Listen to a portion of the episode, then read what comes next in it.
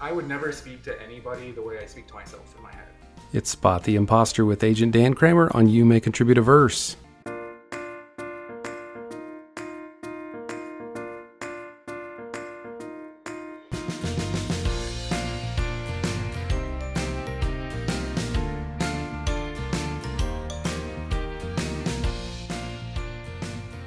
I'm Josh Munkin, children's lit author, father, science communicator, and podcaster, joined by my co host, Brenna Jeanneret, children's lit author, mother, avid climber, and outdoors person, and podcaster. This is the podcast You May Contribute a Verse, where we talk to kidlit creators, share their stories, and learn from their journeys. Not to play the Our Next Guest Needs No Introduction card, but our next guest needs no introduction because he's been introduced on the podcast before. We talked to Special Agent Dan Kramer of Page Turner Literary Agency over a year ago, exploring his history and path to agenting. Since then, I think we've also explored the majority of his client roster as the unofficial, unauthorized podcast of record for Page Turner Literary. Now, a year wiser, with some incredible books published and in the pipeline, we sat down with Dan for a level of focus Brenna and I don't usually bring to the podcast, covering a specific subject matter near and dear to our collective creative hearts imposter syndrome. We're going to get into it, but first, a word from esteemed sponsor, the Kidlit Hive. The Hive is live, and the roster of upcoming inclusive, affordable sessions is quite frankly impressive. Let's dissect what's coming next, shall we? The prolific and hilarific Adam Rex will host. Uh, I'm just going to read the title because it's priceless. Dissecting the Frog. Oh no, we're going to try and analyze humor on March 16th. This 90 minute session will, I have no doubt, successfully analyze picture book humor from Adam's perspective and a wealth of experience. Pixel and Ink editor Allison Weiss will host another illuminating 90 minute session on March 23rd. What the heck is a profit and loss or P&L anyway? Allison will unpack what it means to translate art into businessy financials, discussing the factors that publishers take into consideration when deciding whether to invest in a book. Head on over to kidlithive.com. That's spelled K I D L I T H I V E.com and follow Justin Colon on Twitter for all upcoming sessions. And now, our verse with Agent Dan Kramer.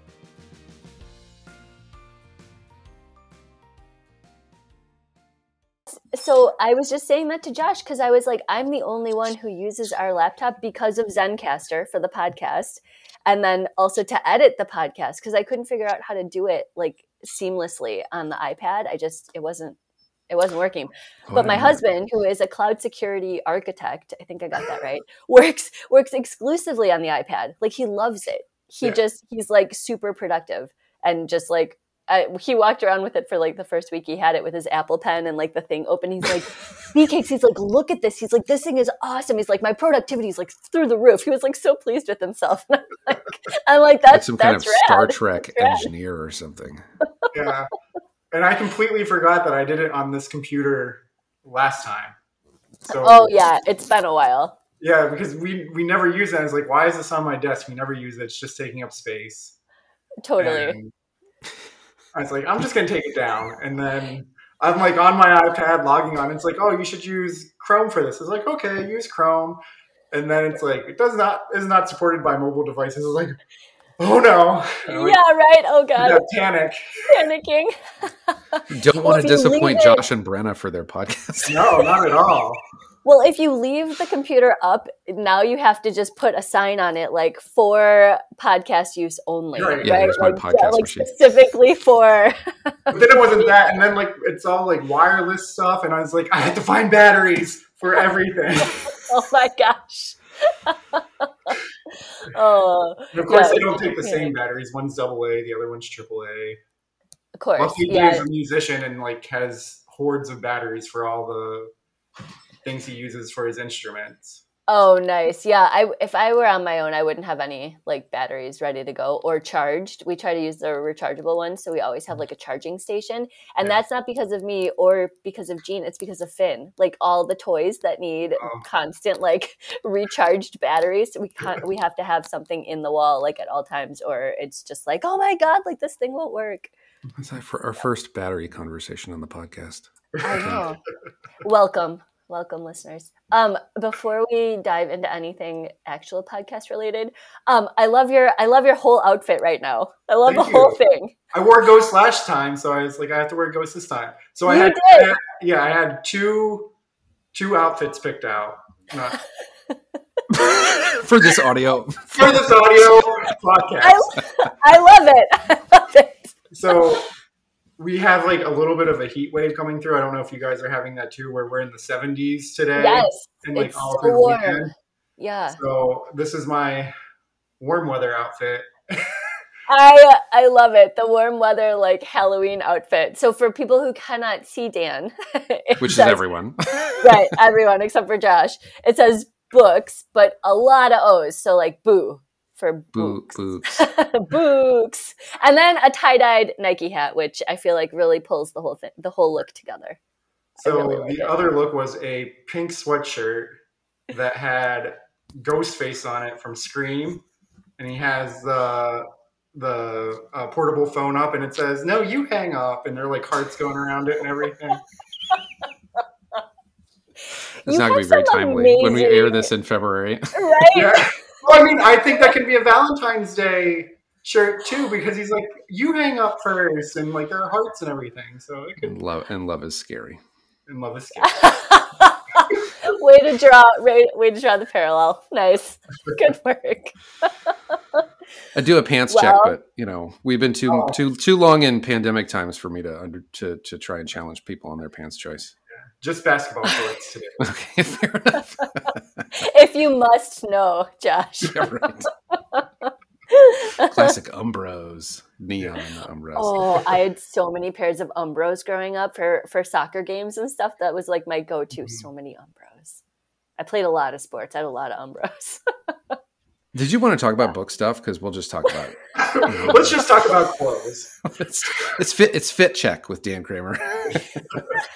Awesome. Respect Yes. the drip. I wa- I was going to acknowledge before we got into the book stuff the fact that the three of us have had uh, the same canine experience this year. At this point, fresh dog, fresh dog Oh, yeah. experiences. Oh, I was like, I was Yeah. what? That's except true. Dan and I have the exact same dog, except Dan's is a couple months older.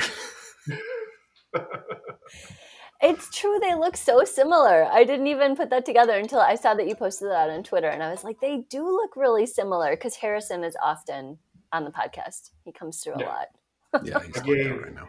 Henry, uh, like a I call we call them pork donuts. It's just like a rawhide that's shaped like a a, a donut. Nice. Yeah. was like, that should keep him occupied. But then, like the whole disaster with not having the desktop up, I was like, oh no, I'm running out of like quiet time. I gotta take the the rawhide away so he doesn't burn through it Right. during my prep Yeah, time. totally. The pork time, the pork donut time is like running down like an hourglass. You're like, oh no, I'm out of donut. totally. All right, so how's Well- agenting going, Dan? Let's get real. Yeah, right. We'll talk. We'll talk about books. Let's do it. It's it's going.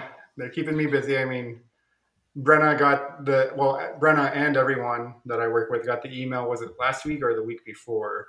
Yeah, just, I think just last week. I, yeah, I was just telling Josh. I was just like, no new projects until next year because I am behind on my editing, and if these projects keep coming, I'm, I'm gonna. I- get through 'em. I showed that to my husband, and he was like, "Did Dan need to address that like just to you because you keep sending him stuff? You're sending him stuff like constantly because I'm always like, Gene, Gene, I'm like, I gotta send this one to Dan. I really like this one, and he's like, Oh my god, he's like, maybe give him a minute. He's like, I think that he's not, you know, like he doesn't have time to just rep you. He has other clients. No, and it wasn't because of you. Uh, Andy asked me the same thing. He's like, I just sent you that book the day before you sent that email. He's like, it had nothing to do with you. Right? Everybody feels like they're on blast. totally. Everyone's like, "Oh my god, I'm so sorry. I should take it back. I take it back." But Well, then I want to make sure, like, if we've talked about a project or I know it's coming, that is completely on the table to come because I have it already mentally on my list of. Yeah. Yeah. I told that to my husband too because I was like, "There's a loophole, dude." I'm like, I told him, I told him about this other one I'm working on, and so I mean, he said I could send it, and he was like, "Oh my god," he's like, "Okay, do it, do what you got to do." You were in line before the grocery checker turned off their light. Thank Right. you. Your I was grandfather did. grandfathered in. yeah, yes. right. Yeah. Yep. You, uh, I mean, date check. We're re- recording this October 21st. Lord knows when it's going to air. Um, have you been open for queries as, as much as you expected to be this year? I mean, it's been several months, I think. Yeah. So I was open in February, and then I opened again in August. So Two's I, good. I did two months, one being the shortest month of the year. I made up with that with August having like 31 days. nice. I like that. I like the balance. But then I also like had a very specific manuscript wish list too. So, It For was the August yeah. window. hmm No, Yeah, it was super which is specific.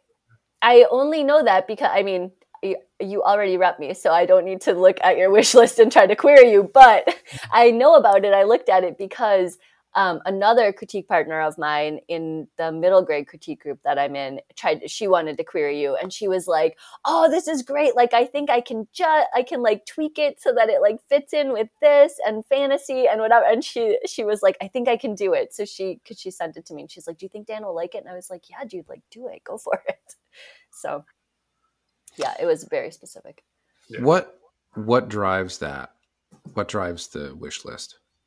So I don't want to have like I, I don't want to have competing books where I'm trying to sell something that two things that are very similar.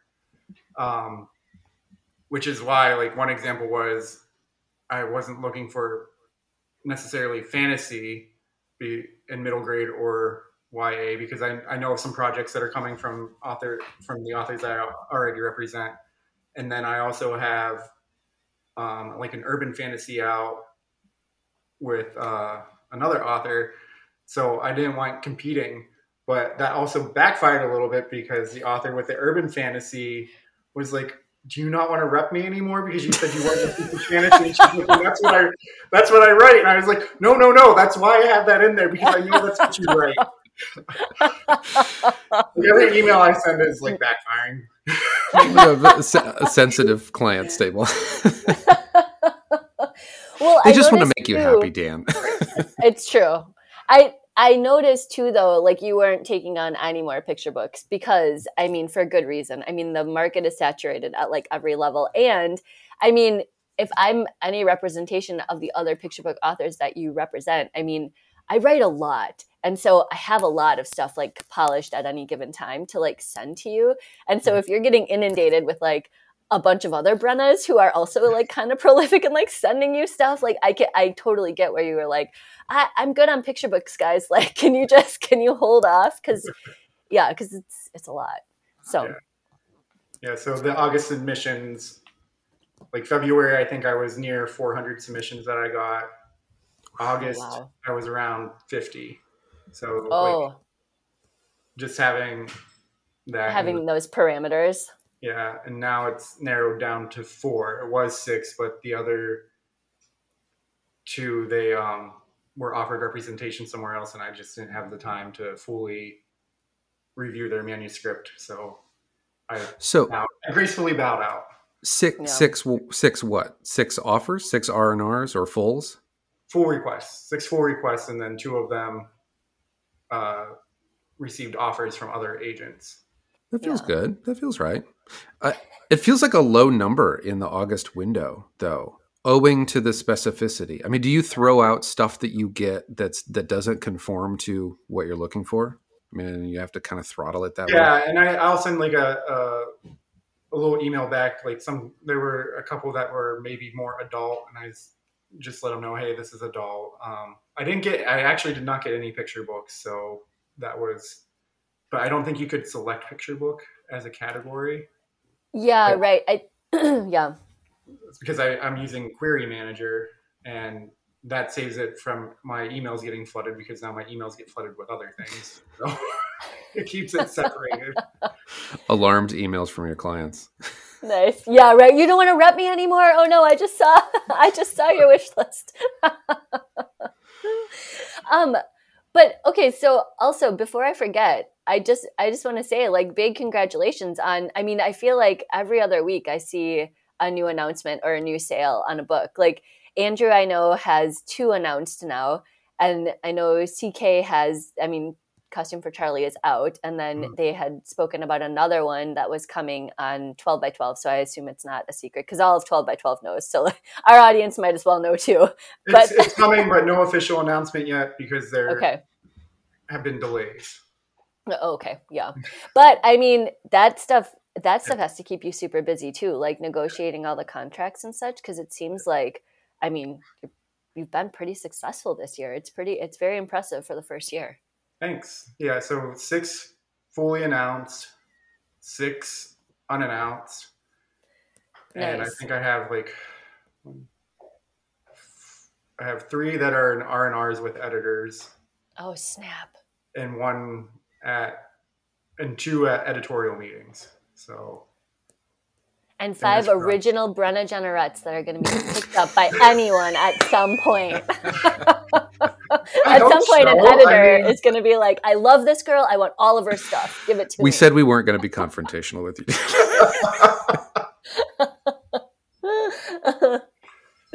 yeah, it's. I mean, some stuff is just right for the market, and some stuff just has to wait. So Right. I'm patiently waiting my turn. Come on, editors. yes. so I think you guys brought me on to talk about the what's like a, a villainous word that we can use here. Nef- nefarious? Yeah, the nefarious imposter syndrome that we all face. It, yeah, I mean, so you said you were do, you were working on a presentation about it. That's that's awesome, and it sounds kind of perfect for the kidlit community. Yeah, so I, I do uh, attend conferences and stuff, and like I have a few presentations, but they all have been like query based presentations, and like those get done a lot. So I was like, I need to have something else that I can provide if I'm applying to be a speaker at a conference or something. I was like, well, imposter syndrome. I have my psychology background. I in the kidlit community. Um, Totally. it affects like you know high achievers creative people students so i mean kidlit community that we're like all of those Yeah, there's a lot of intersections there, a lot of crossover. Yeah, especially represented by the clients who think you're going to drop them because of the way that you're phrasing your emails. right so it's just like maybe this is something we need to just start addressing um, and talking about and maybe helping provide i guess i should have the caveat i am not a therapist in any way but Fair. provide maybe some tools or resources for people to go to or or seek or realize that they're not alone in like the imposter syndrome thing. Can I ask a personal question first Sure. before you before you get into it? Is this something that you felt in the past? And I ask I ask because you have you, you have pretty quickly gone down the path of you know working and learning and gaining experience with Flannery and then starting out on your on your own, uh, which is a it's a, a a bold stance to take as a one person uh, uh, agency. I mean, you, you must have your moments of doubt. Oh, all the time. Um, so I think you guys understand like if when you are when you when you're on submission, uh, either with an editor or you're finding an agent, you get the rejection letters. Yeah. Well, I have I represent 30 people.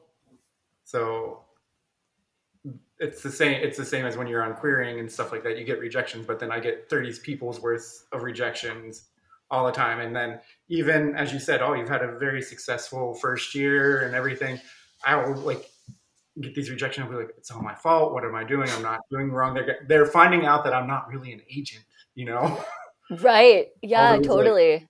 uh, fraudulent feelings that you end up having. So yeah, like all the time. And I've had to like do stuff where I'm like, okay, these are the I've sold books.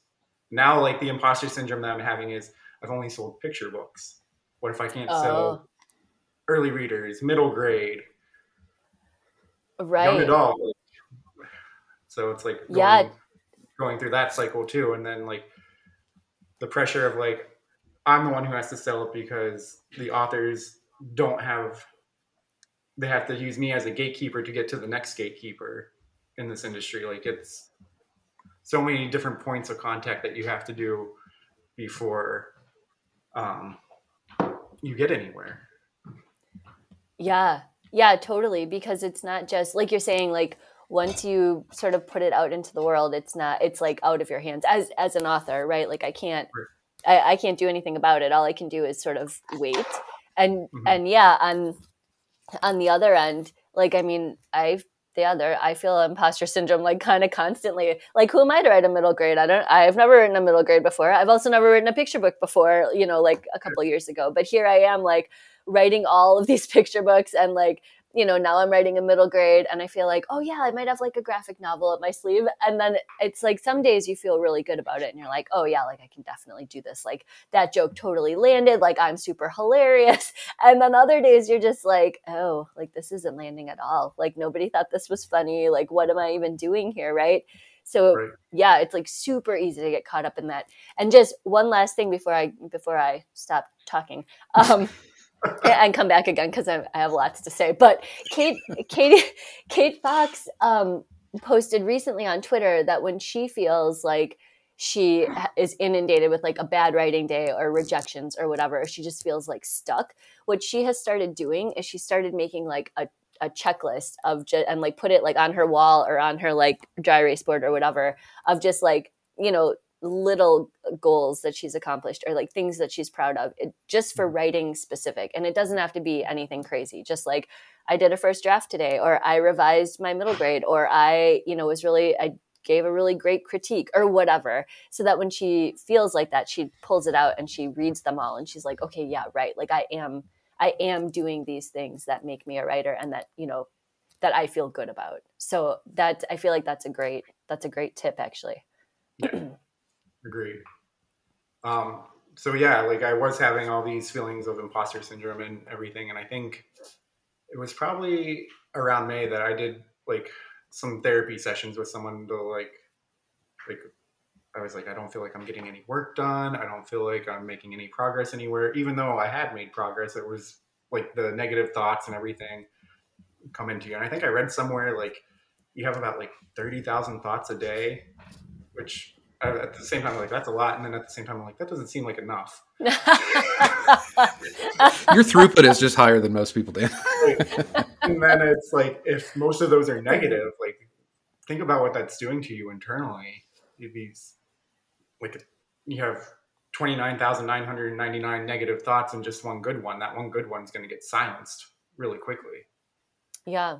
so, like, I did like a therapy journey where I was just like, uh, I wanted to talk about like this is what I'm doing, this is what I'm feeling. I don't I'm not seeing my progress. I'm not I, like I was just like at a bottom point and like the guy's like the therapist was like do you realize how much you're doing and i was like yeah but i think i could be doing more i could totally give up sleep it's like not a big deal right. i could totally be doing something more productive yeah so he uh, provided me some tools and things to do. Um, I've been reading, like I was never like a big self help book reader, but I've read read some, been reading some of those that just like, uh, I think they're right here. Uh, like the two, I went on vacation and like I took two self help books with me. One was really short and great, and it also had like if you are neurodivergent, had like a different way that you could read the book. Like, like if if you identify as neurodivergent or been diagnosed as that, it's like skip to you don't need to read this next part, skip to this next page or something like that, which was really good. Yeah. But, but the first one was how to keep house while drowning. Nice. And it's a parenting book. yeah, right. For all you parents listening, it was actually like a book about like cleaning and organizing, and like the biggest lesson I took from there, which is pro- was probably inadvertently ingrained when I was a child, was just you don't have to associate morality with your organization or how clean your house is. It just it's not there's no it's not good or bad if your house is messy or disorganized. You should look at it is it still healthy and sustainable for me to live in like I don't have like mold growing in there that's going to make me sick. I don't have sharp objects that I can fall on and cut myself with. So yeah. Yeah. Yeah, totally. I let cleaning go a long time ago. So I like I like that tip.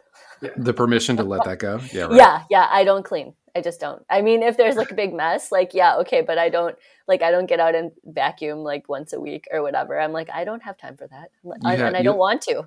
yeah, you have twenty nine thousand nine hundred ninety nine dirty things in the house. As long as you've got one clean thing, right? Yeah, then that. I'm good. Then I'm good. and then it like just also talked about like if you are going to be cleaning, it's okay if you just do a little bit at a time. Like one of the Mm. problems I have is like if I start something, I want to try to finish it the whole way through. And then if I think in my head, well, this is going to take a long time, I don't have enough time to do it, I just won't end up doing it. So then nothing gets done. Where if I would have just done something, a little bit of that would have gotten done, and then less of that I'd have to do next time.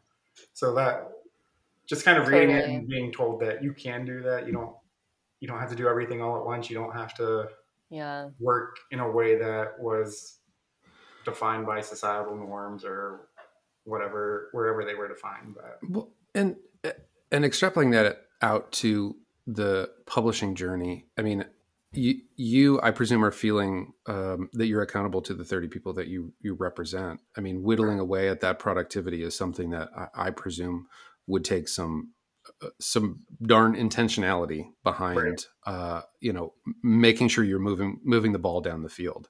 yes that's a great segue to the next book which was indistractable like how to control your attention and choose your life. Um, it was it was a really good read uh, just about like how we get distracted by our phones and, and different things and what we're missing out on. But it, it just it helped me like organize myself like i'm a very like paper and pencil person. Like i hate using like i do put like events and stuff in my calendar on my phone but like i know some people can take notes on their phone and they'll see it or make to-do lists on their phone and see it. I will never see it if i do that i'll forget that i have that app or something Mm. um, so like I have a date book, and in my date book I write my to-do list for the day, and then in a separate notebook, which actually has my notes in front of me right now, like this, I do um, like a segmented. Let me see if I have a good example of it. Like I like plot out my day of what time I'm going to do each task, and if that time runs out and I haven't finished the task, it's okay to move on to the next one. So like Oh, nice. don't. I feel like that's that's another great tool to be able to use, like sort of a like an hourglass, like you're saying, like okay, like Right. spend this much time, but if you can't get it done, like move on. Right. So I've been doing that and that like helps keep me on track and like helps me not have that like okay, I'm not going to get this done in one setting. Let's not ignore it. Let's whittle away at it and get it done. So these two books I found really helpful and I'll send you the auth- I don't know the authors or anything. I'm not endorsed being like this isn't a paid promotion or anything like that. Yeah. Um, but I'll send it the information to you so if you need to put it at the end of the podcast you can. Oh yeah, sure. Yeah, we can include it in the show notes because I feel like those will be really helpful for people listening. Yeah. We are we are open to sponsorship. However, if yeah. self help books want to sponsor us. Anyone out there? So while Yeah. I was doing like the research on imposter syndrome, like it like that that name imposter syndrome didn't come around until like 1970 from Dr. Susanna um, Imes and Dr. Paulina Clance, um, two female psychologists uh, with doctorates and everything like that, and they their focus was on women who are feeling imposter syndrome and i haven't gotten too far into it but i think it's leading to the path like that was a lot of time like more women were coming into the workforce. It wasn't like they were having to stay at home and take care of take care of the house and children. Yeah. um, they were out in the workforce and everything and maybe that was where it was coming from where you know they were strangers in a, a new area and feeling all this like i'm not good enough to be here because no one else looks like me i mean i think we all get that whenever we don't see ourselves reflected in the community that we're in Yeah, totally. I think I think what you're saying about women specifically in that time frame like the 1970s like yeah, that's like right on. It makes total sense that two female psychologists are the ones who came up with that name imposter syndrome. And Right. it actually it reminds me so Neil Gaiman, the you know, the Mhm. big time author, his wife Amanda Palmer.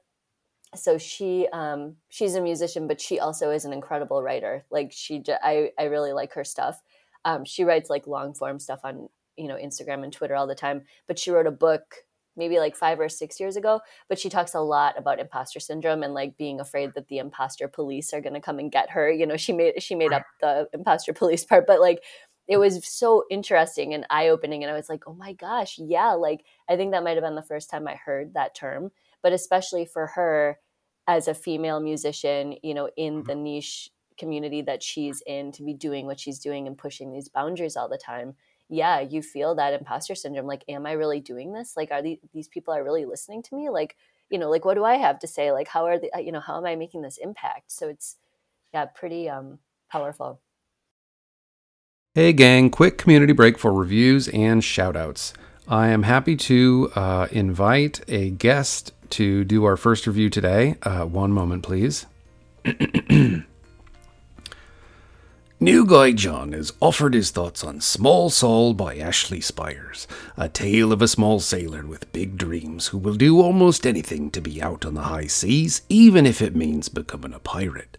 And while Small Saul will always rise to the occasion, his swashbuckling shipmates still have difficulty seeing Small Saul for the rare gem that he is.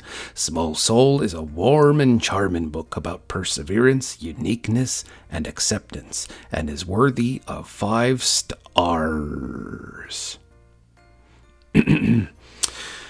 this week, Brenna reviewed The Wolf Suit by Sid Sharp. Bellwether Rigwelter is a sheep living in a scary forest full of wolves. He spends most of his time safely indoors, but when he runs out of blackberries, can he become a sheep in wolf's clothing? This eerily illustrated graphic novel will keep adults and kids on the edge of their seats.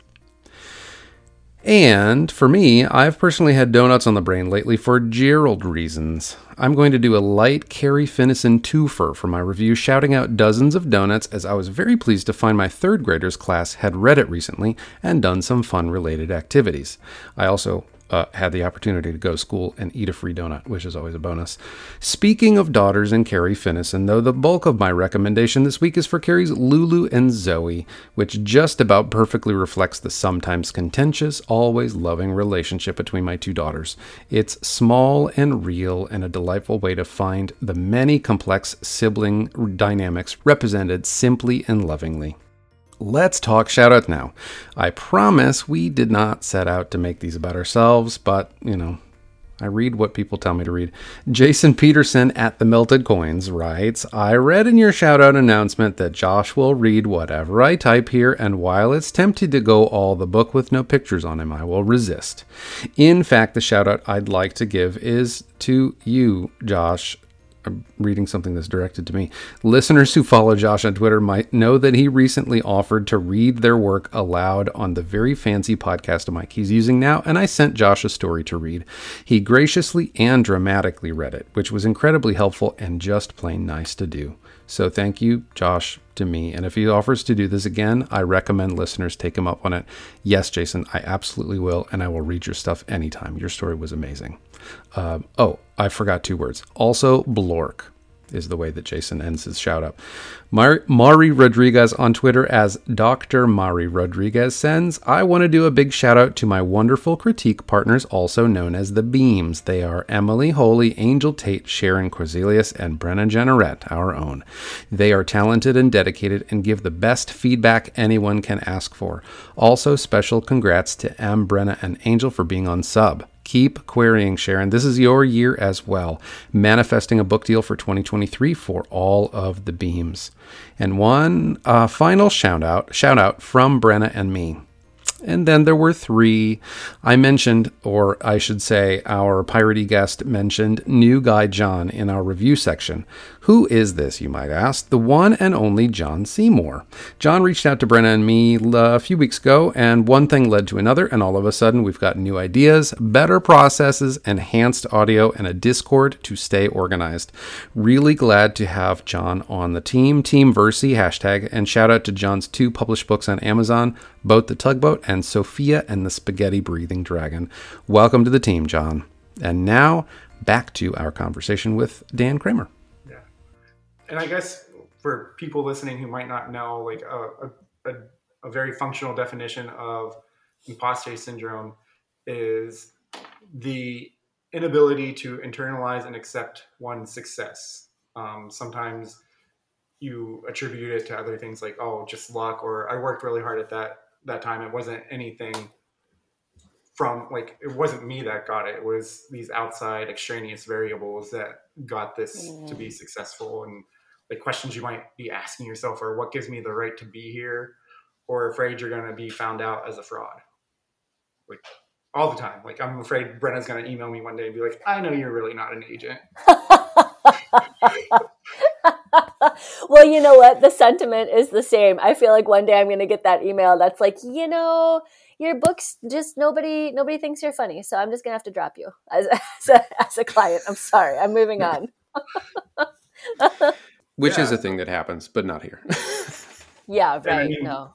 Around the time when I was doing the therapy, I I had um, a client mutually we mutually agreed to part ways, but I think that uh, even though I knew it was mutual and that they had different writing goals and I could help get them to, I think that still like hurt me like, oh, oh they're, yeah, they're moving on. I have to move on, and I wasn't able to get them where they wanted. Now they had to find someone else. But it was they wanted to go into more adult territory. That's not that's not my territory. So. Yeah. Right. Yeah. I mean, uh, that is a segue to a question I was going to press on, which is: Was there an ex- inciting incident that took you to this realization, or kind of an I mean, a, kind of an amalgam of all the weight of yeah what you're going I think through? that I think maybe that could have been. I don't know if that was the the straw that broke the camel's back, but that I think it was just like a lot of things were going on. I, and like I wasn't recognizing what I was doing. I was just thinking, man, I got lucky on that one. Man, I got lucky on that one. Or their writing was so good that they really didn't need me. I'm just like this middle person that uh.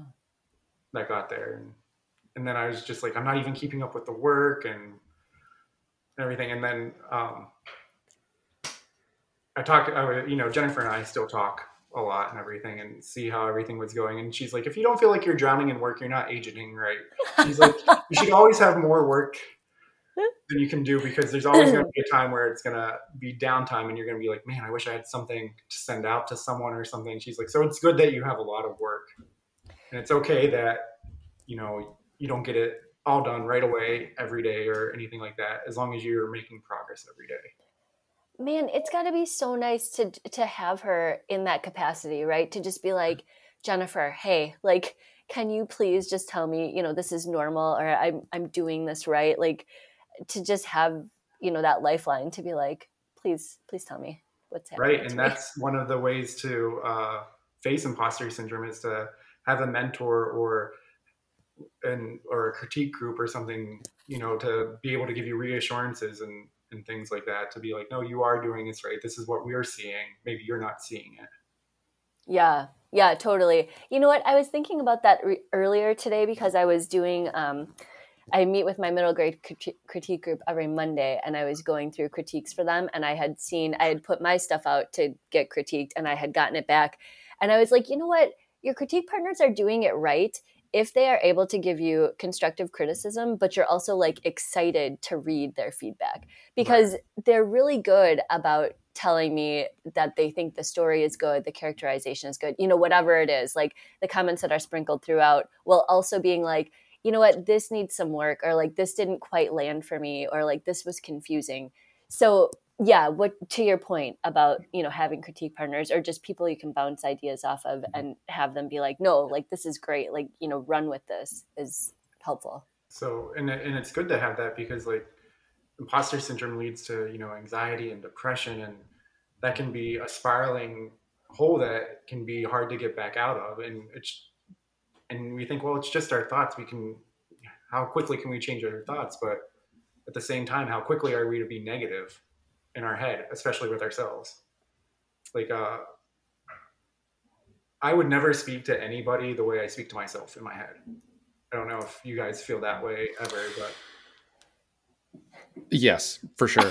yeah, it's a similar message that we send to uh, yeah. uh, our our own kids. Is you know, be your own best friend.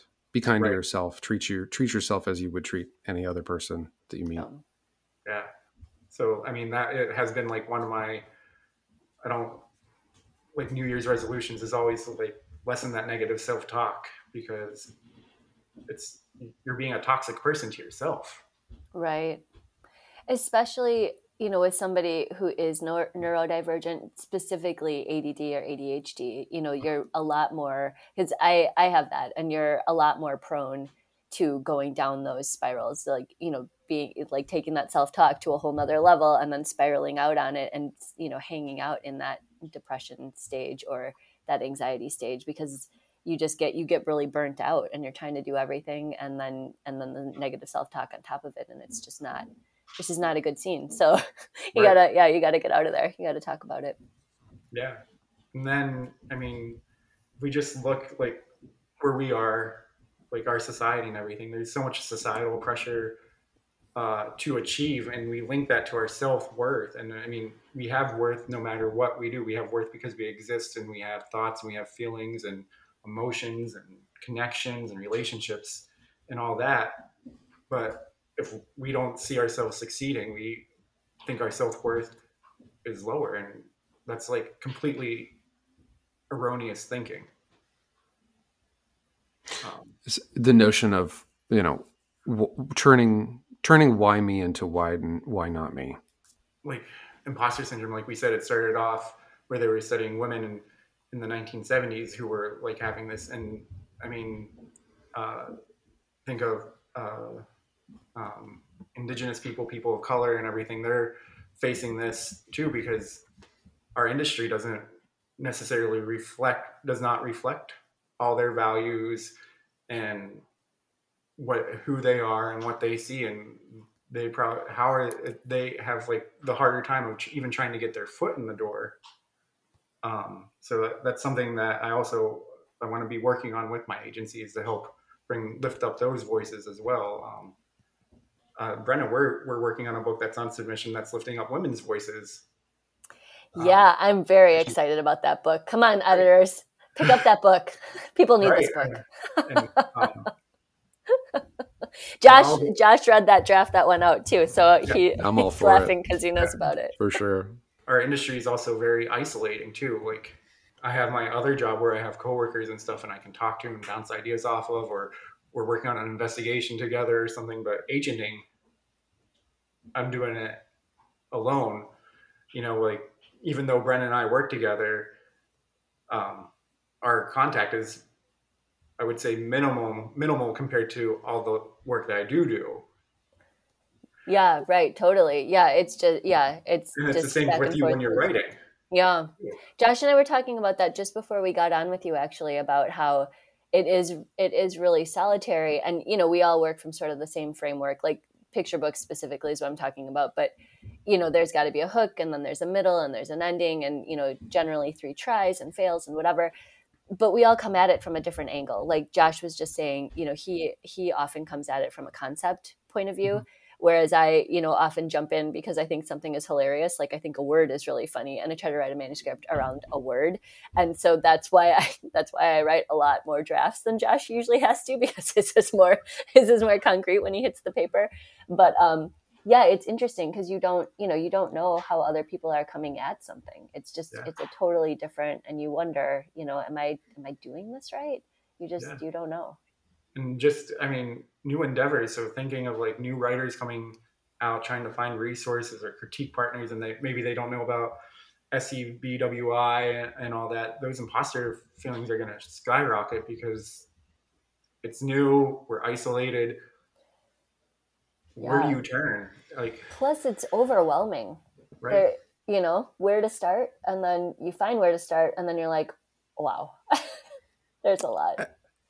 I'm trying to um, figure out how to characterize this, and as I do with so many things with the podcast, I'm just going to voice it, and we're just going to workshop it as we go. But there's a there are two different sides of the same coin of imposter syndrome. One is you know you start you start to achieve a measure of success and defeat yourself through the through the negative and intrusive thoughts. The other is you stop yourself from entering a space because you don't feel like you can achieve. And that's something that i've felt as an author. Um, I think I may have talked about this in other episodes, but I've I've been a member of Toastmasters, which is a public speaking club for going on ten years, and I started that uh, as soon as my full time employment at my at my job started because of those feelings of inadequacy and that I, I didn't have a place. And you need to your point, Dan, you need a safe space to be able to grow and have support and be evaluated and be encouraged to keep on going no matter no matter what. I guess I, I do have a nice sample size of 30 people with my agency. um, but looking at it, I can tell that all of you guys have some form of like perfectionism in you. Like I can I can tell when you're like, this is draft 22 that I'm working on and I'm just trying to get polished. Or um, I've gotten emails where they're like, I've read this 12, 12 times and I just read it a 13th time. Use this version instead because, you know, because perfection. Now I know you're talking about Brenna. no, no, it's not just Brenna. It's not. Um, and like this perfectionism is like directly linked with imposter syndrome because we get this idea in our head that if we're not perfect, then we aren't what we are trying to be. And we need to just toss perfectionism out the door, which is hard to do. yeah, you know, I I'm gonna pronounce her name, her last name wrong. Uh, Laura Gehl, G E H L. She um she has done like I don't know, like 13 picture books or something. She is super prolific. She has a bunch of stuff published. And I saw her do a talk recently, and she actually said, she was like, you know what?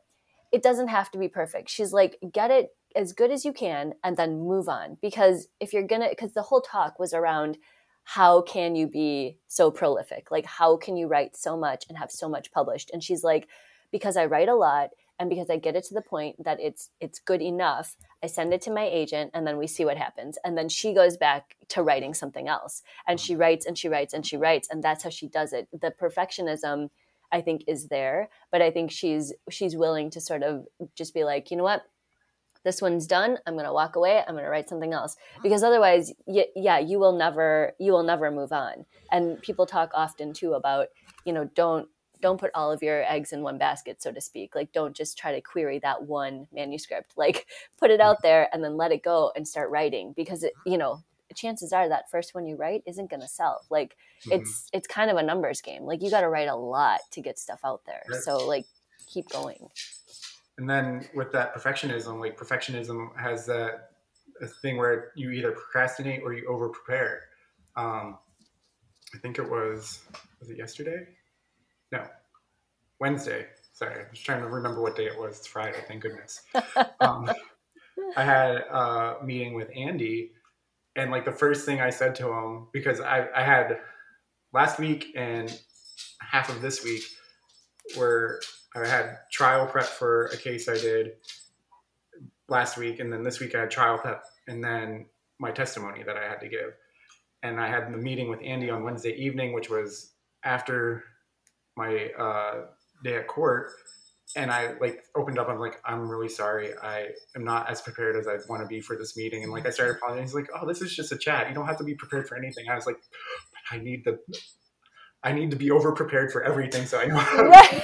right. I please, please be harder on me. Yeah. Yeah. I have to think of every possible thing that you are going to ask me. So I have an answer for it. And like, I had right. nothing done except I read some things and like I have no notes or anything. So you know what? That's actually a, that's actually really funny that you bring that up because I feel like that too. Except for I go the other way. Like if I over prepare, I I don't. I sound like a robot. I can't pull it off. Like when we when Josh and I edit the podcast, right?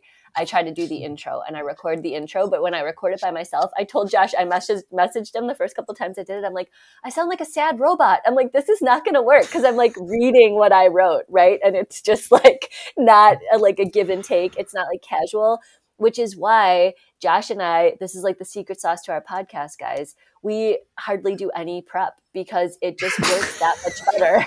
And Damn like, we pulled the curtain back. We do. I know. We we do. We research our guests and we know who we're talking to, and we have like basic bullet points, right? But beyond that, like if I personally, if I do too much research, it just doesn't come off right. It just it feels really like robotic and super um, stiff.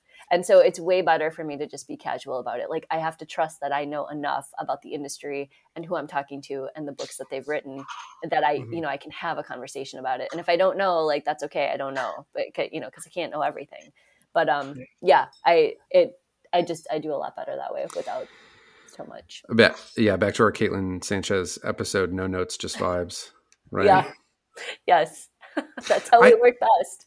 I uh I, I'm wrestling here. I mean, this is a good, a really good conversation to have, connecting the dots between your feelings, our collective feelings of adequacy or lack thereof, and productivity, and the link between the two, because there clearly is is a link.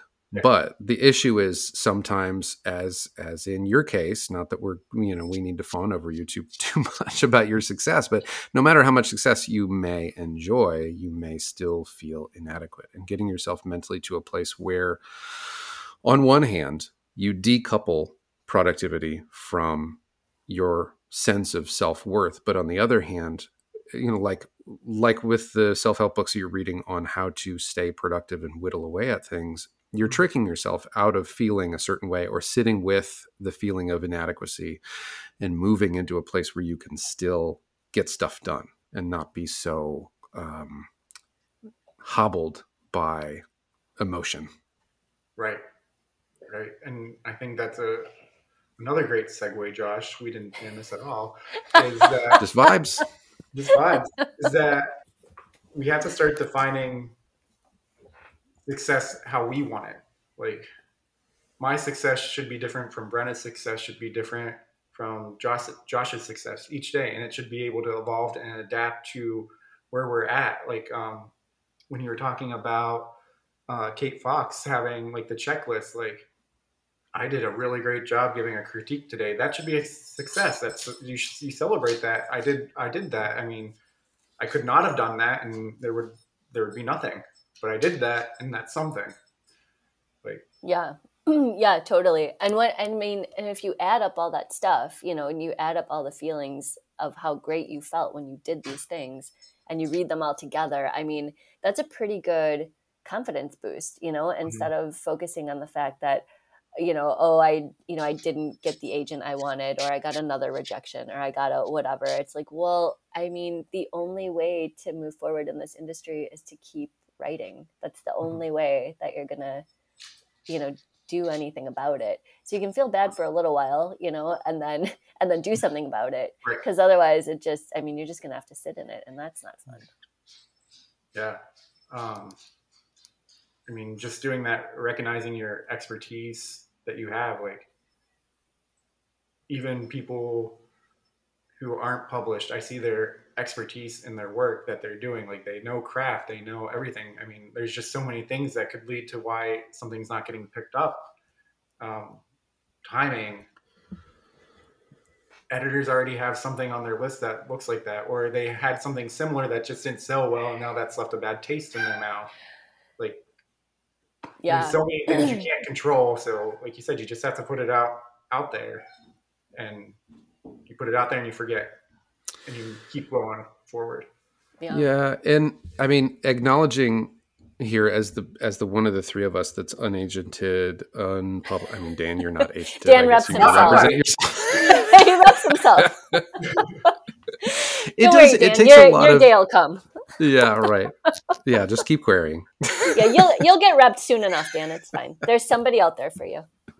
All right. Well, now I feel like I'm on more of a peer level with you, Dan. But um, it's it's interesting. Um, getting to that place as an unagented writer, uh, where it's it it takes a lot of time, where you're not your self worth does not depend on an agent's acceptance of you Right.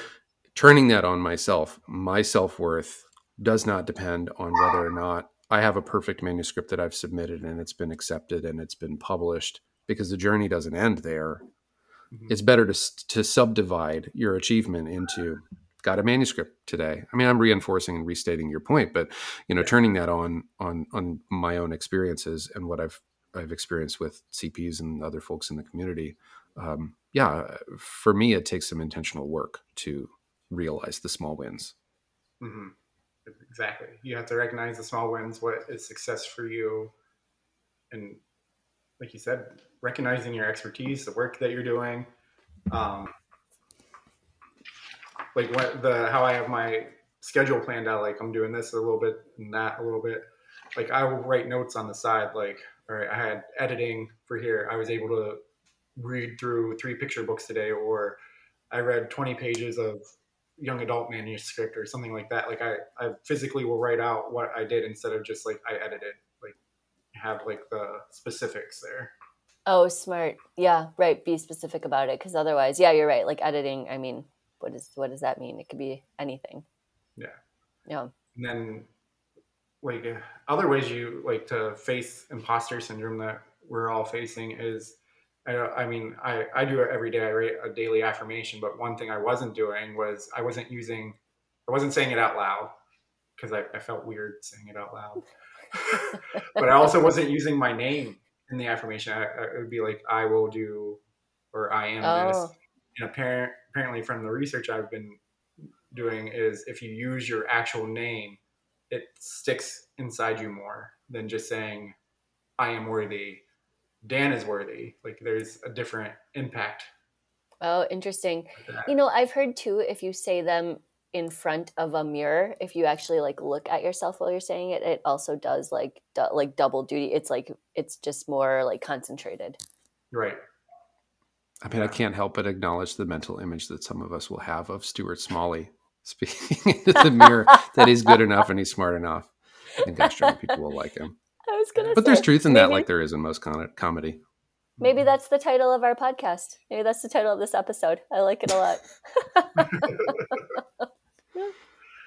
um and then other things are uh uh we have to stop comparing ourselves like i fell into that trap like Mm. early on when i even when i was still with uh flannery literary you know you're on twitter you see i was seeing like all these other agents just like making announcements and announcements and announcements i was thinking man they're selling so many books so quickly and all that. And now that i'm in the more of the thick of it like more you have more experience under my belt and everything i'm like well they weren't just selling them on those days. Like they could have been sitting on that announcement for a year. And right. maybe they sold a couple books within that year. It wasn't like they sold all, all those books in that two week time frame which they may have too i mean i'm not gonna say i'm not gonna diminish anybody's abilities here or anything but you know like, Yeah. it's comparing we don't know what the other side of the story is for them Yeah, right. You never know what somebody else is going through. That's for sure. Hi, Um, Henry. Henry's going through some stuff. Henry's done with his donut, I think. yeah he finished it a while ago his massive great dane head chomped right down on that yeah, right. Right through it. um, How do you how, how do you feel about your own journey through this stuff? No. Um, it depends on the day. Like sometimes I think I'm crazy that I'm even trying to to do this because you you look at publishing and you you see um you see uh like the different like uh the big five are now shrinking down to four and maybe even shrinking down to three depending on how things go. You see editors leaving. Um everyone's overwhelmed with work and you're just like how am i how is this ever going to be a sustainable career when all this doom and gloom is happening? But then you just can't focus on that. Um, sorry i can still hear henry playing with dave upstairs Yeah, that's okay. uh, Hopefully, our listenership is listening to this out loud and it's really activating the audience uh, Right. audience's dogs. so i've been instead of like focusing on like the industry as this big giant thing i just kind of focus on our little um, using margot's word ohana that we've created with page turners. Yeah. and uh, i'm just like uh, i'm focusing like all these books one day will get into a kid's hand and it's going to help them. And that's what motivates me because every every book has some something where a child's going to pick it up and be like yes that's what i needed to hear today or yes that's i see me in that book or yes i learned something new and that was really fun or you just they just laughed they laugh so hard snot came out their nose you know Yes, that's me. That's what I want. That's the goal. so it's It's happening, I think- Brenna. Yeah, I think you just have to shrink your view sometimes of like publishing like because you you think oh it's so big there's so many gatekeepers focus on what's in front of you focus on what you're doing focus on that your book's going to get to where it needs to be at some point and you can't control the timing and just keep moving forward like you said perseverance is what ends up this is what helps most writers succeed is they yeah, don't give up Yeah. Is, Yeah, is the only thing that allows us to succeed. Yeah, right. Mm. Right. I told Dan not that long ago. I said that my um my strategy is to flood the market with original Brenna Jeannerets, and so at some point they're going to be like, "Please stop sending these to me. I will publish them. Just stop." like that's my that's perseverance in my opinion. Like I'm just gonna I'm just gonna keep going until somebody is like, "I will publish you." I, I've known you well enough at this point to to know that your response to just stop is going to be no. You're just going to keep going. that's how I Which is roll. good. Yes. we don't want we don't want Brenna to stop. Um, but Brenna and I have had some interactions, and I did get permission from Brenna before we did this podcast of her own uh, experience with imposter syndrome that we had in exchange. I think at one point you emailed me like, "Why are you even representing me? I'm not a good writer. Why do you even?" And all Yeah. that. And like I remember, It was a rough had- day. yeah, it was a rough day, and we had exchanges back, and I presented my arguments of why I represent you and everything like that. And I hope it was helpful. no it's extremely helpful because i was going to mention at some point you know like it's nice also like beyond the critique partners too like what you know once you have somebody in your corner that is an industry professional i mean it's nice to just be reminded every once in a while that like no like you do like your stuff has value and it mm-hmm. is it is good like you're good at what you do and it's not your fault that things aren't you know getting published or whatever because you just you know like having an agent is awesome and it means a lot of great things but then you also you you're just at another level of getting a lot of rejections. So i Right. remember i i messaged you because i do have a lot of books out on subs so like i i got all of the feedback in like in one day and i had read through all of the feedback. And feedback is really just rejections right? Because if you had an offer then you wouldn't be getting feedback. It would be like no we've gone to acquisitions or we're like going to sell your book or whatever so it was just it was it was just a rough day and so i was like that's like eating a box of pork donuts all at once. and I remember, right. And I remember being like, um, I'm like, it's totally cool if you don't want to send me the feedback anymore because, because I had read it like all at once and I just was like, don't tell me anything unless it's an offer, like, can't take it. And Dan was like, no, he's like, it, it's fine. Like, it's, you know, and he, yeah, he gave a great like- pep talk. yeah, I was like, you read what they actually wrote, and there was nothing bad in there. It's to yeah, it's true. And so you actually your advice just now to like focus on what's in front of you is ex- is basically what you told me to do. And I mm-hmm. remember I showed I showed it to my husband. I was like, "Look what Dan wrote." And my husband he he's like he's like, "Man, he's like Dan is such a good guy and he is a really good agent for you." He's like, "That is he's like that's perfect. That's like exactly what you needed to hear." Cuz you know, my I mean my husband is great, but he's not in the writing community. He's not in the industry. So like having somebody who is and he I he doesn't read my stuff anymore. We've agreed that he's just my hype man. He doesn't read it or give me any feedback. He just tells Yeah. me how great he thinks I am, right? Because that's the only thing that we can like you know like agree upon. So anyways, so that's what we've decided, but to have somebody who actually reads my stuff and is like, "No, like this is good. It's valuable. It's worthy." Like that is it's Mhm. incredibly helpful. And if you don't have an agent, whoever, you know, people listening, your your critique partners, your you know your friends in the writing community like all of those people can do the same thing for you. You know if you're having a rough day like let people know because that's the other thing. If you don't talk about it then it just festers right? So like let somebody know like hey i'm, I'm having kind of a rough day. Like can you help me out? Like tell me something good you know? Yeah. Um, otherwise, if you're going to stay with those feelings, you're just creating a toxic alternate reality that only exists for you. yeah. Yeah. So And actually, so Dan, I was going to ask as you were talking about some other stuff because you were saying, right, like you have 30 clients and you have a full time job and, you know, like a life beyond work also. Like you've got a lot going on, a new puppy. Are do you do you see taking Page Turner to like a level where you have other agents like working with you or or like in your agency to you got to convince other agents of your worth as well. like, oh god, oh god. so, I guess I have like a little analogy for that. Like right now, the answer is no.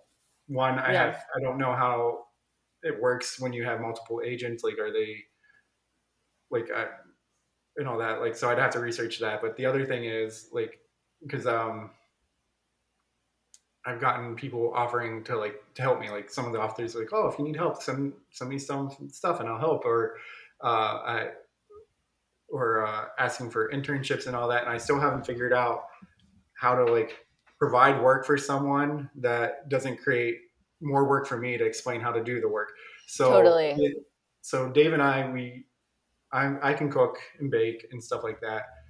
Um, but we get Hello Fresh like three times a week. We get that, nice. and like it comes with, you know, all the ingredients. There's no like waste or anything with the ingredients, and it has like the step by step instructions on there. And that is great because Dave comes and he helps and he cooks because he can read the instructions. Whereas if we didn't have that and he's just like, "Oh, how can I help cook dinner?" It's more work for you. like, okay, we, we you need to do this, this, this, and then I'm like, and then I'd be like, oh no, I can just do it faster. Let me do it. And then like, it's totally. like trying to work out how to know how to delegate and all that. Like I don't know how Jennifer did it when I when I worked with her, but she did. But I mean, that's 30 years of experience right there. So you're saying you need the Hello Fresh of interns?